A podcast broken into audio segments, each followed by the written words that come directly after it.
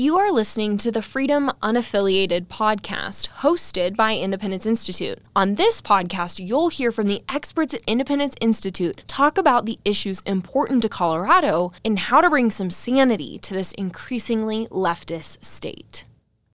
Ken Buck resurfacing in the TV afterlife by me, Jon Caldara, published November 5th, 2023.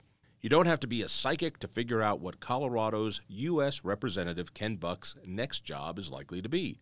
First, a hearty thank you for Ken's many years serving the people of his district, not only in his dozen years in Congress, but his many years as a fierce Weld County prosecutor and in the U.S. Attorney's Office before that. It's easy to forget that before becoming a cable TV news darling, he was poised to become a Tea Party underdog United States Senator for Colorado, if not for a couple of high profile verbal gaffes. The first blooper that seemed to stick on Ken like glue was comparing footwear in what the press mischaracterized as a sexist comment with his primary opponent, Jane Norton. How do I know it was mischaracterized? Well, I'm the reason he made it, me and my 12 year old sense of humor.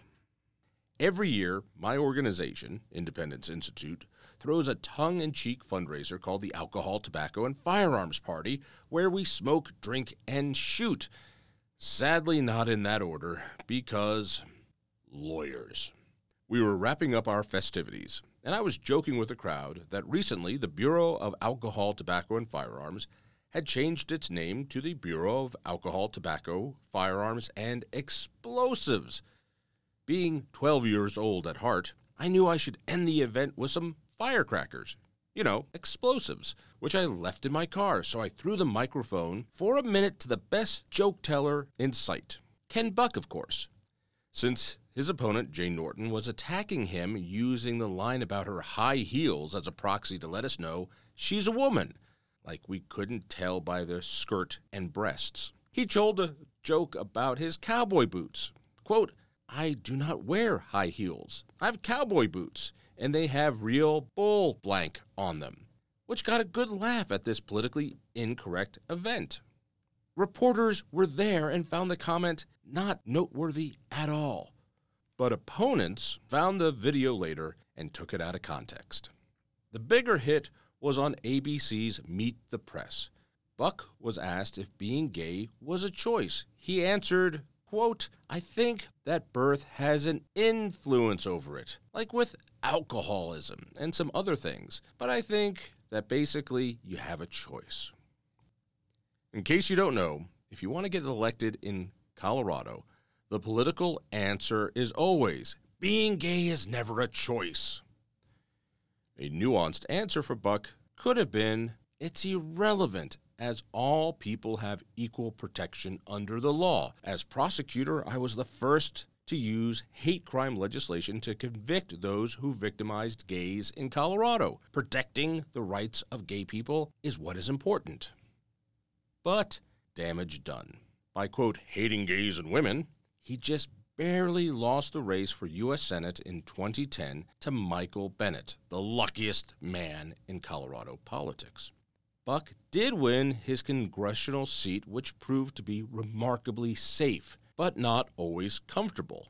On the home front, he survived cancer and survived divorce with his talented wife, Perry, who has her own distinguished political career. And on the political front, Buck hasn't been afraid to take on allies. Notably, he was one of the early hardcore conservatives to clearly state Trump's election was not stolen. MAGA Republicans hated him for this.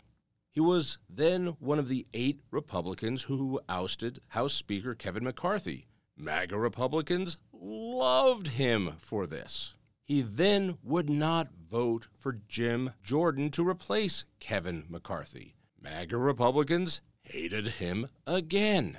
Oddly, Ken did not come home to his district to announce his retirement. I've never seen this before.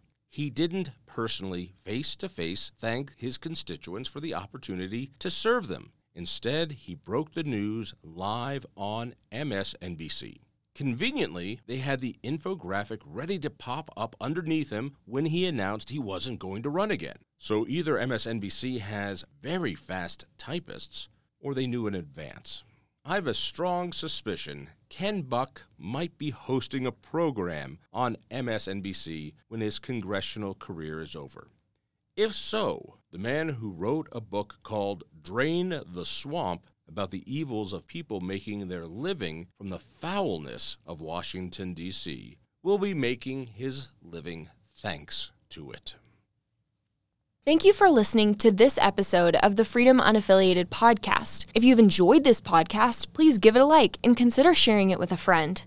Be sure to subscribe to this podcast so you can catch our newest episodes. For more content from Independence Institute, go to thinkfreedom.org. Thanks for listening.